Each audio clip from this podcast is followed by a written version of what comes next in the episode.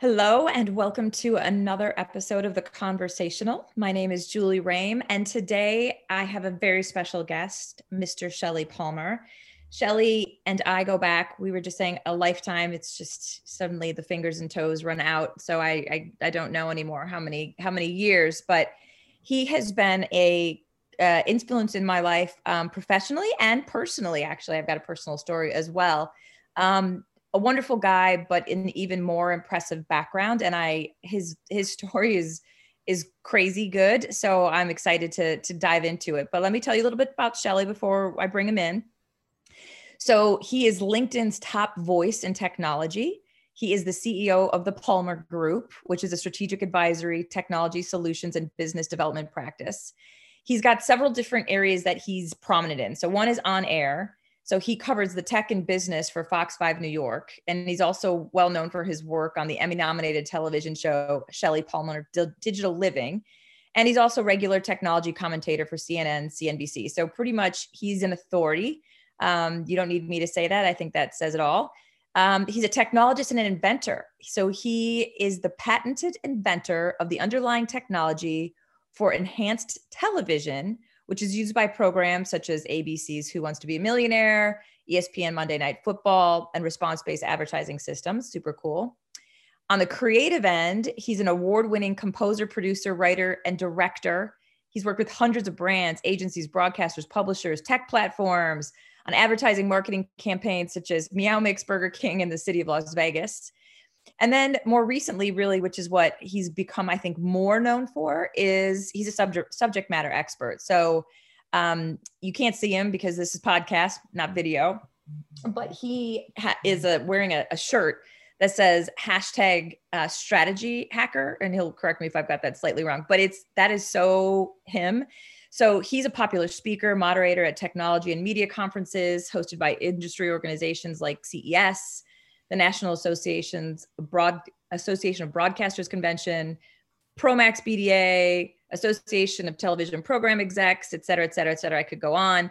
He's he does stuff with Stern Grad Business School, Columbia. I mean, literally, it's like the who's who. He's also won Emmy awards.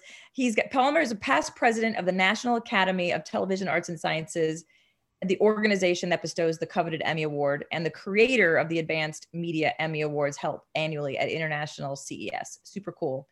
And if that's not enough, he's an author, several books, Television Disrupted. I've read that. That's a great one. That I think was his earliest one. Overcoming the Digital Divide, How to Use Social Media and Digital Tools to Reinvent Yourself in Your Career.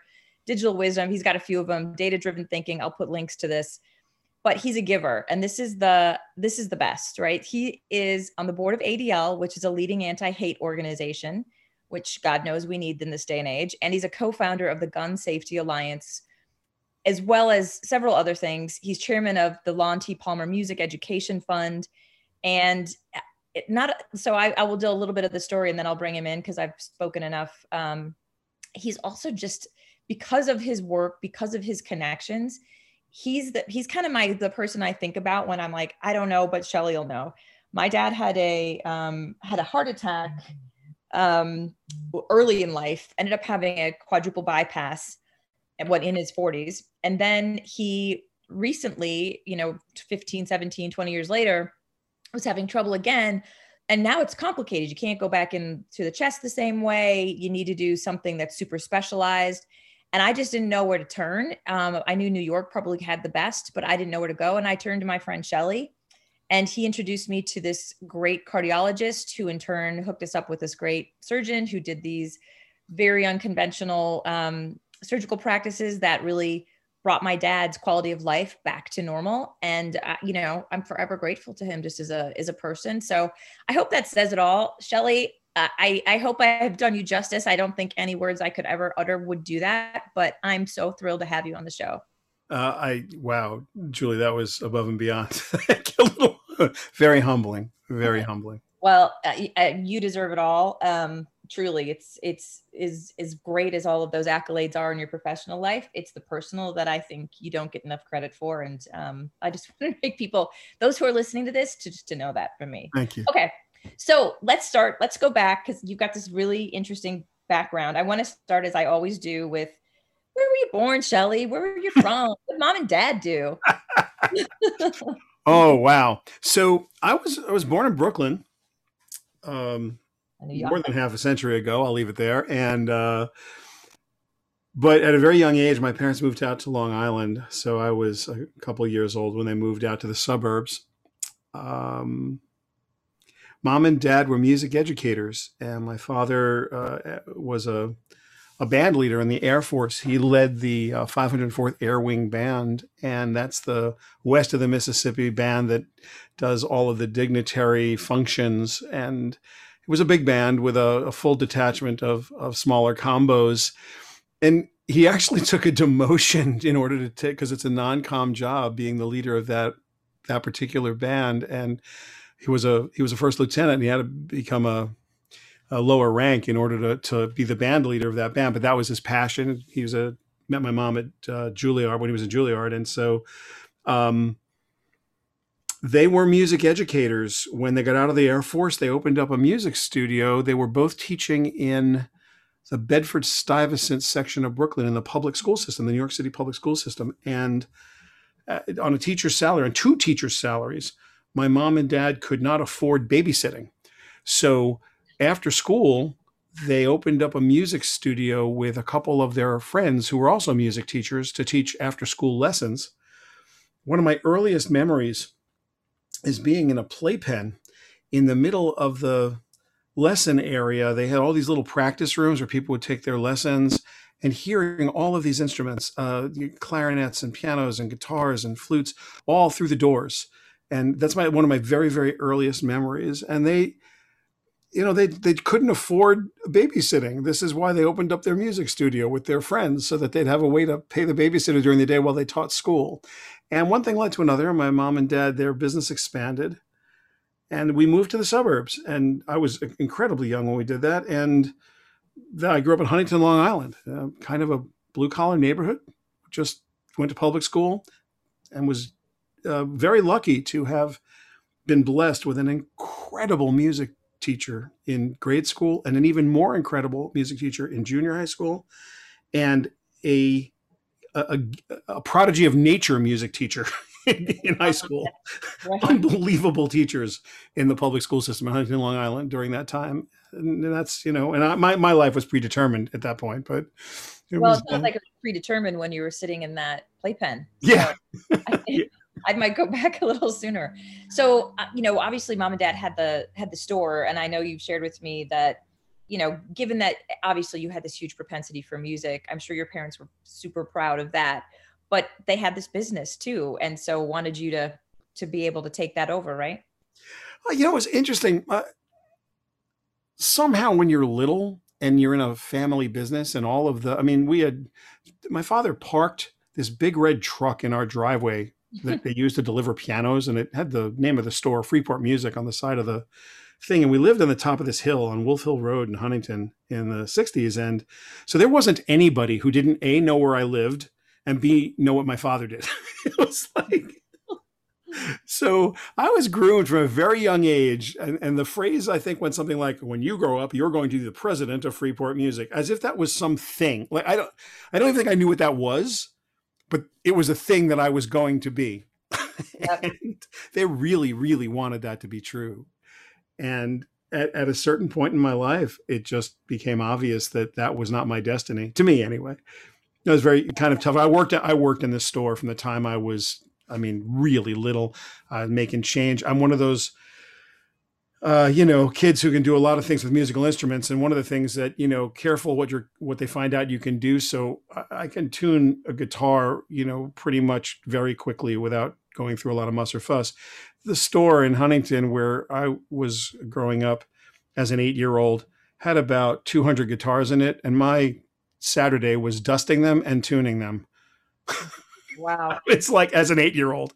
And then I'd sit behind the cash register and make change. Yeah, so it was an extension of you. Well, like that makes sense to me too. By the way, that whole business acumen piece that came in there because you're you you run a very successful consulting practice amongst other things. So obviously the the, the combination of the two is uh is a wicked powerful um set of skills to have. Learned a lot of things sitting there. I got to tell you, I learned an awful lot of lessons sitting behind the, that counter watching my dad do business. It was it was impressive. It was a family business. I, I think I think everybody, when they're young, should have the opportunity to work in a retail store and serve customers and learn what it is to satisfy the needs of customers and to meet their expectations in order to feed yourself. Yeah. I think everyone should do that for a little while. It's humbling and it's very, very instructive. Oh, it's and I think it's more so today. I don't this is about you, not not me or the world of business, but you know, at Party City now and running customer experience and marketing, it's the we map customer journeys. We're all of our executive team is going out to follow customers and we go into stores, you know, every week, certainly every month. And it's it's so important to be there and actually not just stand and observe always, although there is some goodness in that, but actually to do, like you're saying. It's, oh, you, why stand there and watch? Yeah. Put on an apron and go do something, or stand behind the cash register, or go to the customer service window, take returns. I, you know, I, it, selling something. We, I had a really unusual situation in that there's a, um, my father had a, a competitor who was his arch enemy in business. Mm-hmm. Uh, the company was called Sam Ash Music. They're still around today, I think. And uh, they were right next door to us. Literally, you could walk 20 steps and be in the Sam Ash store. And it was a much bigger store and it was much more modern. Uh, they were better funded, I believe. And people would walk back and forth to price check or to, we had slightly different franchises. So you, you might want a Fender guitar, you'd get it from them. You might want a Gibson guitar, you'd get it from us. But some of the acoustic guitars, we both carried the same or very similar brands or very similar models. And having to sell at that level of competition, what was hysterical is that um, the grandson, Sam Ash uh, the third, well, he wasn't really a third, his grandfather passed away, um, and Richie Ash, his brother, and I were great friends. so our fathers like competed like cats and dogs. And Richie and I were and Sam were like, yeah, we're just yeah, we're just kids. just, that's, that's, which makes sense, right? It's the old um it's the old adage, right, with the, the dueling friends, and then of course the the the children of them get get you know get married. There's all the love underneath, right? Yeah, you know, look, everybody was trying to do the same thing, right? Basically, be involved in the music business because there isn't enough music in the world to tell you the truth julie. There really isn't and there aren't enough people who are who are able to enjoy it from a performance basis because they've cut so much of it out of the school system now.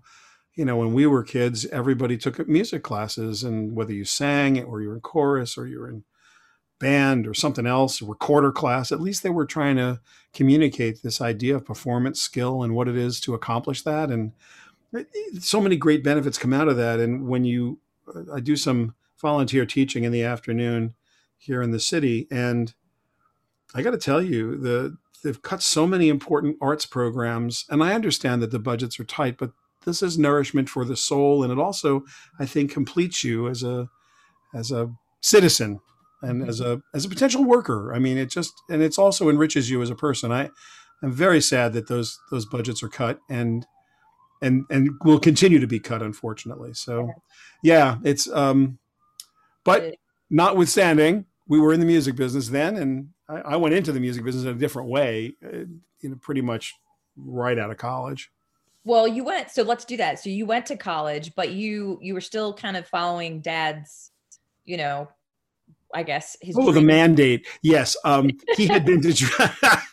I forgot about that. Yeah, he had been to Juilliard, which is where he met my mother, and and um, well, he didn't think I needed a music education. He thought that I was naturally gifted enough that I was a member of the Lucky DNA Club, and I, no one would disabuse him of that. I was. I mean, I will never call myself what other people called me, but I, as a musician, but I had I was perf- performance skills and capabilities ab- above my. There you go. I'm not going to say it. it. I, am not going to say it. But but anyway, I have a lot of musical skill that just came with my DNA. I'll just leave it that way. And I had to practice relentlessly, like everybody else has to practice relentlessly. I'm not going to say I didn't. I played six, seven hours a day because I loved it. But but I had some raw material that I could make into something. And my father had no interest in me going to music school. He thought it was all just nonsense. He wanted me to go to business school and he wouldn't hear of it any other way. And I went to business school for the first couple of years of college, um, CW Post School of Professional Accountancy in Greenvale, New York. Thank you. and I was an accounting major with a marketing minor. how'd, you, how'd you like it? Uh, the accounting was beyond boring. I like the math because I'm kind of a math guy. But I like the math. There wasn't a lot of math. There was a lot of theory, and and um, uh, the marketing stuff. I felt like I was already working in the marketing department at my dad's company, and the educational approach to marketing and the hardcore. They, they had a mail order catalog. My father had one of the very first ever uh, catalogs of musical instruments, a mail order business. And his insight was take 30% off the list price. Back in the day, everything was sold very close to list price or maybe a 10% discount. And he said 30% off musical instruments. He made a, a 16 page catalog, and it wasn't much. The first one was newsprint. It was a bunch of was 16 squares on a page basically mm-hmm. filled with instruments that he basically cut out of other catalogs and pasted in with rubber cement and then sent to the printer it wasn't pretty but what it was was the right price and i learned an awful lot about the difference between glossy catalogs and little sheets with the right price on it and uh, how you tag customers and cluster and classify them and what a lifetime value of a customer was and like i i was already deep in that uh, the way you could be without computers in the 70s and i was in school with marketing as late 70s i was with marketing guys who i didn't think really were clued in to the the hardcore reality of what it is to get people to separate uh, from their money for value and what it meant to compete. It was very theoretical. I didn't, you know, it was college, and I, I don't know that they had the best people at CW Post to tell you the truth. So I'm one one a big fan. Well, it's it's it's just the the irony in here is just so it's just dripping because of your like your Martech. I'm sure you were probably just way ahead of them even then without actually knowing it. So it's kind, maybe I don't know. oh, you, oh, I'm I'm sure. Plus, you had the practical experience that I'm sure most didn't have about you know working in the store, which you're you're going to pick up on it just because you're retail. So, but you, so to your point, you did it. You didn't love it, nope. and you said that there was a kind of a well, this you know I would term it a hoshimo, a holy shit moment where you had to come to grips with the fact that this just wasn't your destiny, and you were going to have have to have the hard conversation with your dad. Oh, Julie, let me tell you. Uh, my father's passed away 12 years. There's not a day that goes by that I don't miss him. He was my very best friend in the world. And he was my number one fan. Hmm. And he really was um, amazed always at the level that I would take my music and the technology around the music and the things I would do with it. I'm making a lot of money as a teenager. I made more money as a teenager writing music and producing music than my father made owning a music mm. facility, a music store, and a mail order company. And to tell you the truth, um, it was a very, it was a really tough conversation because I, he didn't really understand what I wanted to do because in his mind, a working musician played club dates and weddings and bar mitzvahs. Right and I had opportunities to write commercials and to work in in to do some work for some film companies and and some advertising agencies that had all come through uh, my high school sweetheart's father's lawyer. And I had to I had to sit down with my father and tell him that I was not going to be president of Freeport Music. I want to tell you, I've never had a harder conversation before or since. Mm. And he was oddly supportive of it, but he wasn't. And what I mean by that is he was very supportive of my uh, decision and did not push back at all. But in hindsight, I know that it devastated him because it was something he really wanted. And that's what hurt. It wasn't that I wasn't going to do it. And it wasn't that he didn't ultimately. And by the way, the flip side of that is when he semi retired, he came to work for me. and he was our he was our CFO and uh, C, was COO and then CFO for like ten years uh, before he got ill and, and had to really retire. But but in practice, um, it was the it was hurting him that bothered me. It wasn't his reaction was you know go in good health, get it done. I'm you know I'm behind you but you could see like he was crestfallen because my brother was into another thing. My brother went to accounting school and became a CPA, and so I was the you know help me Obi Wan Kenobi. You're my only hope. I was I was going to be the I was, it was me or it was nobody, right? So so he had felt like you could see he worked his whole life and he didn't he didn't want to sell the business. Um, in fact, we didn't sell the business until uh, two weeks before his death. We didn't oh. sell the business. Oh my. Yeah. Uh, that's amazing. So I know, I know your dad. You said understood, but but there was a there was a moment there, wasn't there, where he he understood, but he was and he supported you emotionally, perhaps, but not. He wasn't going to support you financially for paying. Yeah, well, there was that. You know, it was like I'm not paying for school if you're going to go to music school. There's that. So I ended up rebelling. You know, you can you can be 19 a, or 20 or whatever, right? Of course. Yeah, you can be a jerk when you're young. And yeah. and and I mean, I'm still a jerk, but you could be a real jerk when you're young. So I wanted I desperately wanted an education that was formal. I wasn't self taught, so I don't want anyone to think that. My mother and father were bona fide, no kidding music teachers. And I had a bunch of other music teachers on top of that. Like they kept me pretty well educated. So it wasn't like I didn't have a really complete and rigorous um, both classical, Broadway, and pop training. Like I, I had all of that but I wanted to go to school for it. Like I knew there were there were other levels. Michael Brecker is a few years older than me. He's passed away. I mean, David Sanborn. These guys were playing saxophone in ways that I only dreamed about playing saxophone, and they had musical conception that was really interesting, and chromatic harmony was interesting. And Berklee in Boston, this music school was happening. In North Texas State. Um, University had the one o'clock lab band, and it was like the greatest band ever. Uh, it was like incredible jazz you could go and play, and and learn about. And I just wanted to go be part of, I wanted to hang out with those musicians and I want to be part of that. I was young. That was the cutting edge of, of harmonic exploration. That was the cutting edge of technique. That was the cutting edge of everything musically. And I wanted to go there. And he was having none of it. so I rebelled. and so, and you rebelled by like just. I went to marine biology school for a summer. I oh. decided I'm going to go scuba dive. I'm done. I'm not playing music. I'm not doing anything. I'm I'll play some weekends and I'm, I'm going to go become a marine biologist. Yeah, that's funny. I mean, you know, and by the way, I, I love dolphins and I'm a big fan of scuba diving and I'd been certified. In fact, I'm a, I'm a certified dive master. I'd been scuba diving since, you know, the age of whatever they'd let you, 12 years old, 14 years old, whatever it was back then. But, but it was really a healthy, hearty up yours from me at a, yeah. in hindsight, it was really stupid to tell you the truth. Oh, but you got it out of your system, right? I did. Yeah, I did. I and so you went, you went, you went to NYU, didn't you? Yeah, yeah. Right after that, um, basically, I thought I would go work on the transatlantic cable as a scuba diver, as a hard hat diver, and I walked in, and the first thing the guy says to me is, um, what are you going to do on disability? I'm like, hey, man, I just got here. What do you mean disability? He goes, well, 80% of the people in this program leave within six months with uh, on disability. I said, well, what are the maladies that happen? Like you don't get the bends, you decompress. He goes, yeah, you know, it's not that. You punctured eardrum is number one. And I'm like, sorry, I'm done. Oh my, oh my God. I'm done. it's like, okay. So, um, uh, a friend of mine had told me that the TV school in NYU was the best in the country. If I didn't want to go to the West Coast, uh, uh, maybe to, to, UCLA or USC or one of the, you know, uh, California schools.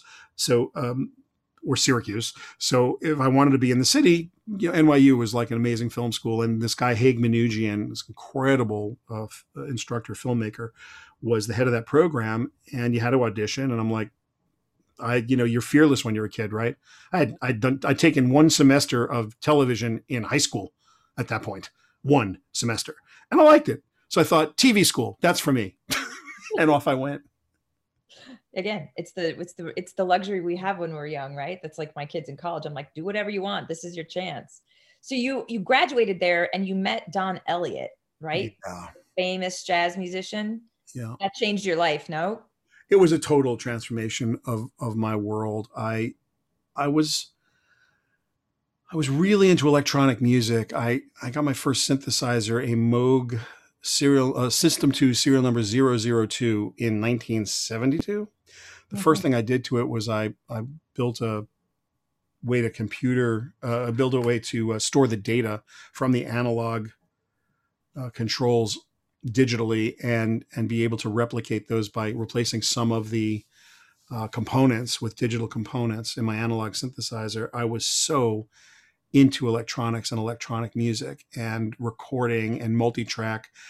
Home eight track systems were really just coming to the fore and i was people were just starting to build project studios and home studios and i was committed committed committed to this. Um, I started in 78. I was still in school. I went to the bank to take a $5,000 loan to buy gear, and they wanted me to have $5,000 uh, to put into the $10,000 worth of equipment I wanted to buy. I thought I would go figure out how to earn that. My grandmother wrote me that check uh, for $5,000 with a, with a, uh, big kiss. And she oh. said, look, go, go get it done. And and I had built this incredible home studio. I mean, really cutting edge for its day. And when I was still in school, I was looking for some additional equipment, and there was an ad in the paper for this gear. And I, it was uh, 80 West 40th Street was where the studio was, and that was a vaguely familiar address to me because I've been playing around town. I get there, and it's Don Elliott's studio, and there's this ARP Odyssey sitting next to a a Roland SH 1000 and I want the Odyssey and it's free. He's got it in the paper for 400 bucks and it was like a $1,200 synthesizer and it looked like it was brand new. It looked like it never been touched. So I said, look, you know, I brought the cash with me. And I said, you don't mind if I try it out? So I sat down and I just ran it through its paces to make sure that it was okay. Because, you know, why is it 400 bucks? It's a $1,200 box. Yeah. So I go to give him the money and he said, he said, why do you want this one? It doesn't do this. It doesn't do that. I'm like, it does all of that. And I showed him why it did. And I said, this box to the left, this little SH1000 is a toy. Like this is the real deal. And even this is a toy compared to, it's just, you know, it's pre-wired. It's even this is a toy compared to what I would normally use. I just like this because it's really fast. Mm-hmm. So it's and I handed him the 400 bucks because it's not for sale. Oh. And I'm like, what do you mean it's not for sale? He's like, you're coming to work for me. oh. And I said, uh, how does that work? He goes, well, A, I'm giving this to you. And B, um, you're making a hundred bucks a week as a writer rep. You're going to make a hundred phone calls a day and anything you bring in, you can write a demo for. And you're starting now. Wow. Wow. And, and yeah. he had me playing a recording session with that particular piece of equipment a day later from Mercedes Benz. I'll never forget. It my first super pro, you know, where every musician in the room was someone I'd heard of and, you know, like from the radio. it's like, right. amazing. it's amazing. Wow. So when I was, I was, uh, I was, maybe it's the beginning of my senior year, somewhere in that area. So by the end of my senior year, I was working for him and I had a choice go off to AFI, Marty Brest and Marty Scorsese were my sponsors in hmm. California, or go work for Don. And I was wow. making real money working for Don. And I thought, do I want to stay in school and learn to make movies? Or do I want to go play music every day for this guy who seems to have an unending amount of work? That I, and, I learned more when this guy just picked up his horn to play or, or, or sat down to, to write an arrangement. I mean, it was, that was the master's degree that I wanted in music right there. That, I mean, so I just I couldn't resist it. It was the greatest job ever. Yeah, and it's it's funny because if somebody like say would be like, well, do you want to go uh, for something that Martin Scorsese is sponsoring, or do you want to go? I mean, people be like, oh, but this was without that Don Elliott experience, and I I want you to tell the story of sort of the the turning point that you had with with Don, you know, a little bit later, and how that kind of pivoted you to where you are. But you know that's uh, it's it's fascinating that you were able to have the foresight of like and i don't know how how popular was Scorsese? Oh, giant! He was giant famous. He was like one of the most famous right? students. Him, Woody yeah. Allen, Marty. Brest, Chris Columbus. That's Haig's progeny. I mean, those, I mean, those guys are. Yeah. You have talent, and they did. I mean, Haig had a way to just make you better at everything you did. Uh, the lessons from Haig Manoogian were uh, amazing, and um, Mark Chernikov, another TV teacher there, was incredible. David Sirota, incredible staff at NYU. But you know what's funny, Julie? When I when I and I always think about that decision, like when people say, "Do you have any regrets?" or "Do you ever think back on your life and what you would have changed?" That was a really pivotal decision. Mm-hmm. I didn't know it at the time um, that I met Don, but when I had to make the decision, go out to the West Coast in 1979 or go to work full time for Don in New York City and Westport that was a very it was very clearly going to shape the rest of my life. Very clearly. And I made that decision in a funny way. Um, no one could counsel me on it because no one really knew what I knew about myself right? I didn't know much about myself at the time. And I thought I don't know if I make good television or good movies I don't I mean I'm learning I'm, I'm learning to make to tell good stories I'm, I'm learning to tell them with pictures uh, clearly, I'm top of my class, but that doesn't mean anything. These are talented kids, but that's not the real world. I don't know if I have an innate gift to be a great director. But I know if I'm sitting home by myself I'll, or I'm just walking around, I'll come up with an original piece of music and I can store that code, that little song fragment or that tone poem, and I can then turn it into real cash. Um, I have no problem originally thinking up billions of melodies, different orchestrations, different ways to create interesting sounds. I'm obviously a natural musician. I don't know if I'm natural filmmaker.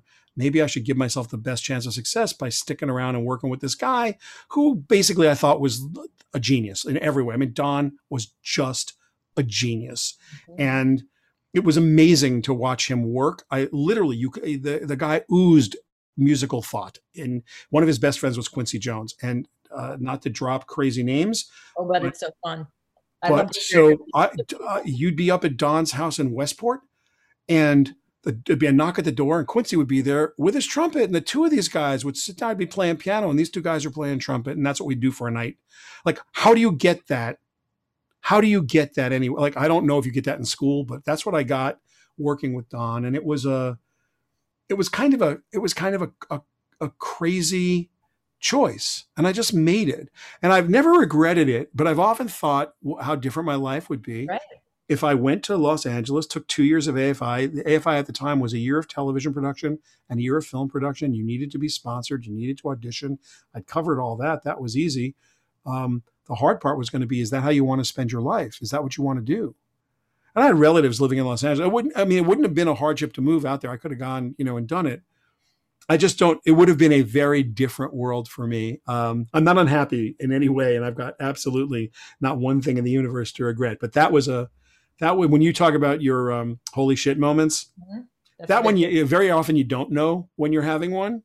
This one, I was quite well aware that this was a hmm. Whatever decision you make now is going to have a pretty substantial impact yep. on your worldview.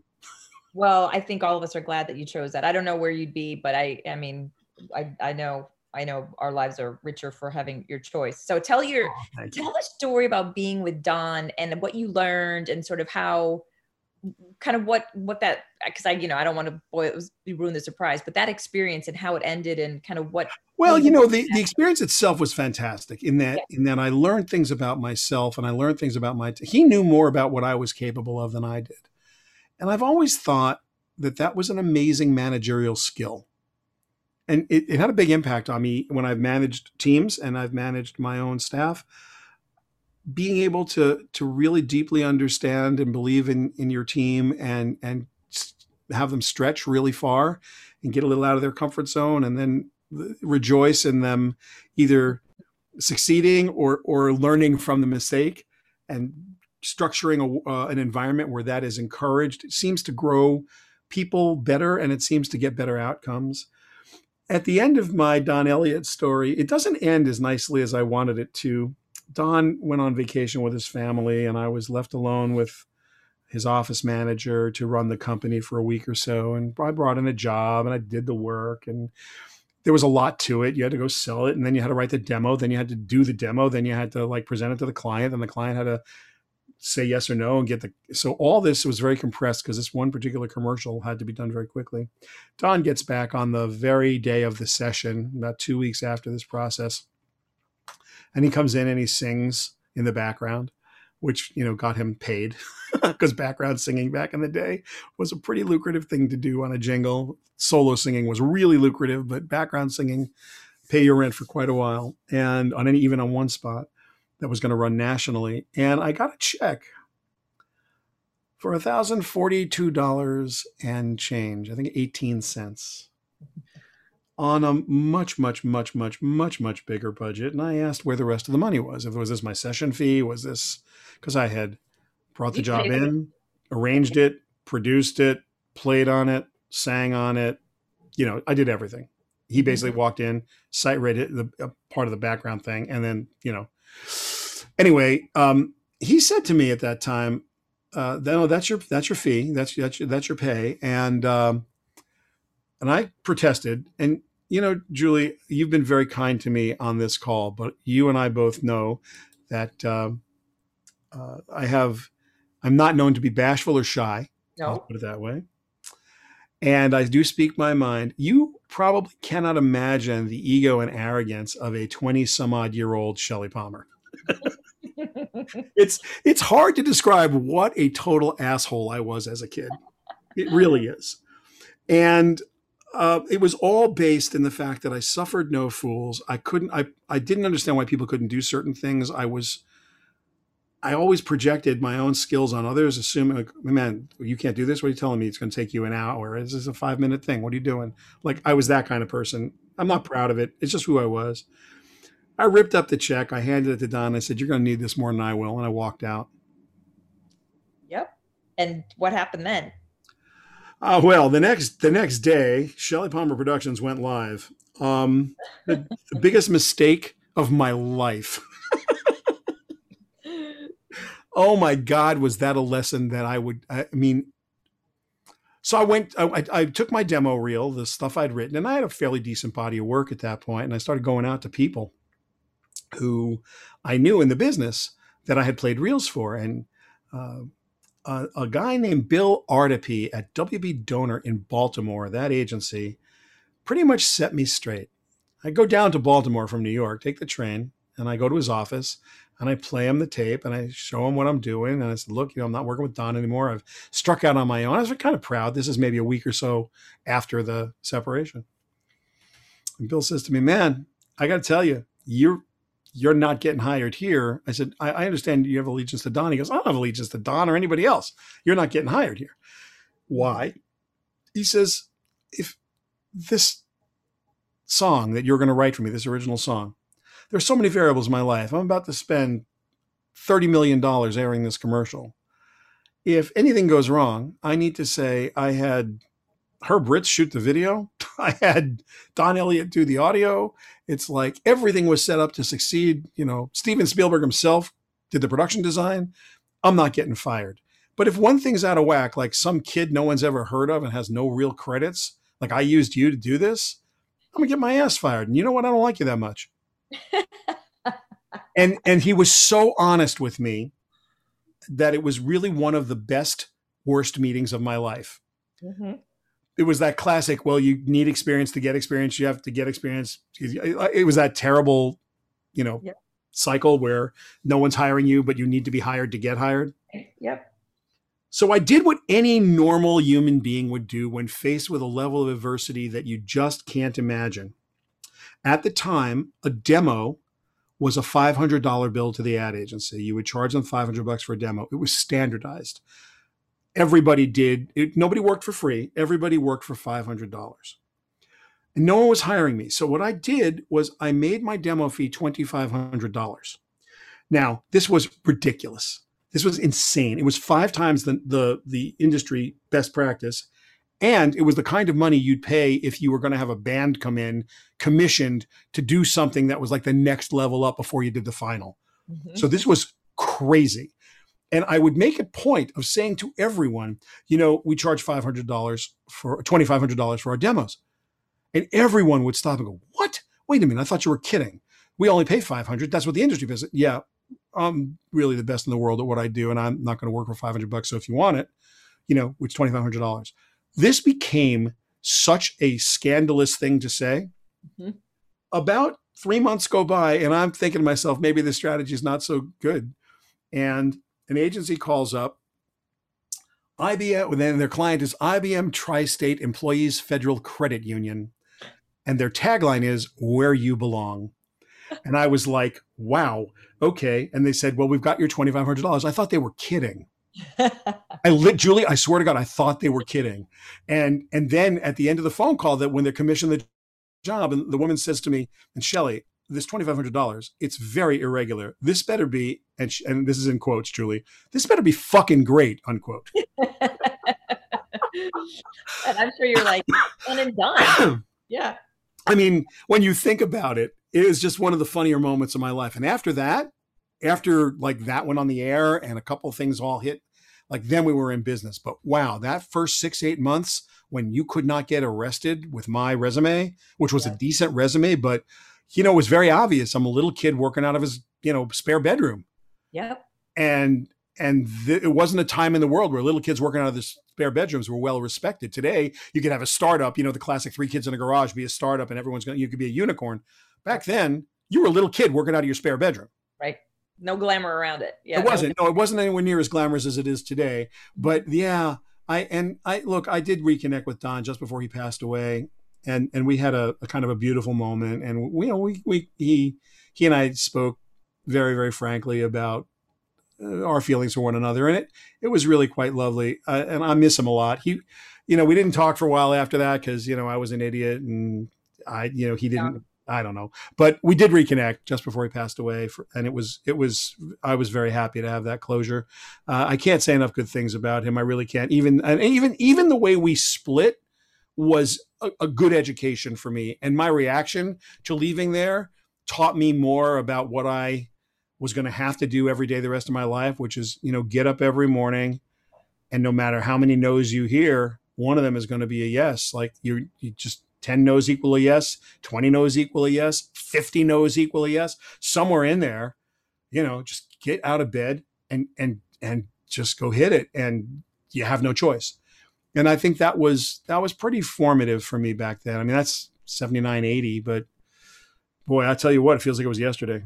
I bet it does. Well, you'd said too, you told the, I mean, in that touching story with Don, and as he was, you know, he was kind of on those last few days as he was being succumbing to to pancreatic cancer. I think you had said, and when he had said that, he'd kind of when he'd taken you aside and, and he'd said, "Look, take it or leave it. I got a whole bunch of." Yeah. I got 26 people lined up behind you where you came from. No big deal. And you ripped up the check, right? Is that it was uh he he he was bluffing, right? Yeah, he was, and he yeah. said it, he said as much. And I, I'm embarrassed to say it, but like I said, it was a very personal, beautiful moment. But he, he basically said to me, "Look, Shelly, I, I, I was, I was bluffing. There, you know, you're a unique talent, and I was an idiot to let you out of here, and I should have called you up and told you that a long time ago." And you know, we, it was very tearful. I, it, it was, and I don't think of myself as particularly more talented or less talented than anybody else because no matter how talented you are, Julie, it's only a part of the puzzle mm-hmm. right? Luck is really important. And working your ass off to make some luck is even more important. Well, you can be the greatest, most talented human being in the world. You sit in your house playing music, it's not going to help your, you or anybody else. So, you know, the, the learning to hustle and, and be, or being forced, uh, you know, that, and also when you when you are a little bit lucky in the in the lucky DNA club, you don't have the same kind of failures that others have. You have different failures. They're no less profound. And in fact, in many ways, they're they're equally or more profound. But you you you have different failures. I don't ever doubt my ability to do something that's inside my skill set. But I don't. I if you. But I will often doubt the process around presenting those skills. Mm-hmm right? It's like there's so many ways you can screw up. Like if you just rely on your talent, there are some people who are even more talented and they're able to do that. And you can name them. They're superstars, narcissistic, crazy people who are just famous for doing one thing brilliantly and everybody loves that thing. But these people are one in a million or one in a 10 million. I mean, you can name them. They're stars. You, they read People magazine. They're in that magazine. Uh, read Us Weekly. I mean, it's like they're there. Um, the rest of us poor stiffs who are not, you know, um, in that league we you know so you get you get some good musical skills and some ability to do some mathematics and and you get uh, a decent business acumen. Okay that's a pretty good hand. That's what i've been dealt. What are you going to do with it? Well, what are you going to do with it? but you've so you and i you know i know. Look i what i love about you is that you you you're so raw and honest. You know you have a talent. I mean i think some people don't you know some people yes have no problem proclaiming their talent but you, you don't have any problem saying like yes i'm really good at these things but if you listen to your story you were you were people tried to pull you off and and dissuade you every step of the way yes. and, and not in a and not necessarily in a malicious way nope. like, you know your dad first you know out of love and concern and really believing it was the best thing for you but you had to push yourself there the entire way through you know school all your stories there even with don and you know choosing to go on your own and the thousands of no's you got before you got a yes. And uh, your yours is a story of dedication and perseverance. And the holy shit moments were there. Not they didn't this is exactly why i do this. You're the perfect example of not dissuading you but making you just just reinvest and read like reinforce that you're not going to let those things stand well you know julie i gotta tell you I, I never thought about it that way until covid because this is the fourth reinvention of my career and none of them have been by choice hmm. right they just haven't been and at a certain point you say to yourself um, the skill isn't any of the ones you think you have. The skill is an open enough mind to adapt. Mm-hmm. You have to be able to adapt to the stimulus. You have to be able to see the field for as it is, and and and just try to take some bets and be willing to be wrong and not beat yourself up about it because you're gonna be wrong just a it's part of this right? Um, being wrong more than you're right. If you're honest with yourself everybody likes to put their best foot forward and say look at me i'm a super success. It's like really? How many times did you screw that up before you got it right? And if they say it was you know they got it right on the first time then you know it could happen. That's fantastic. God bless. Congrats. But i rarely meet people who are super successful or even moderately successful who haven't just adapted and adapted and persevered and just kept just kept doing it every day. Just keep doing it, right? And and so yeah, this is like I said, this I don't think I appreciated resiliency and adaptability quite as much prior to this. This has been tough. Uh fantastic. But tough. But but tough and and fascinating because uh, if I'm honest with myself, I'm back in the business I started in.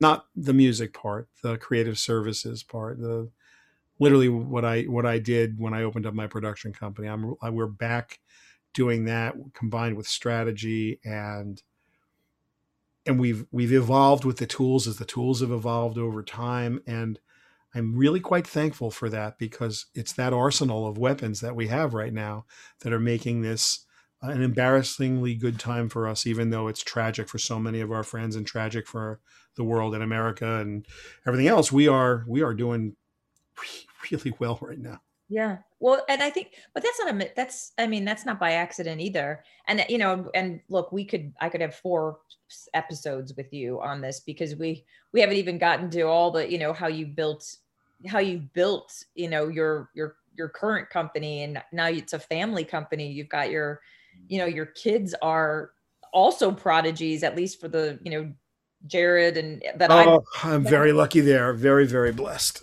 Right? Very i mean you've got it's in it's but i don't know that it's all lucky. I think i mean look they're lucky to have been born to you but i'm sure they worked equally as hard um because they're, kids. they're they're smart. I mean i you know i'm super impressed by them. But you know when you talk about all these different reinventions i'm sure there's a, a ton of of holy shit moments. But why do you think just to kind of as we end, um, what do you think when you're saying you guys are really successful? I again, I don't think it's it's by luck. I think it's purpose because you have what people need, and I think that that's what's interesting about you is you are always on the forefront. I mean, even digitally, like the music that you talked about, you were you were always a little bit ahead or a lot ahead, I guess, in many cases.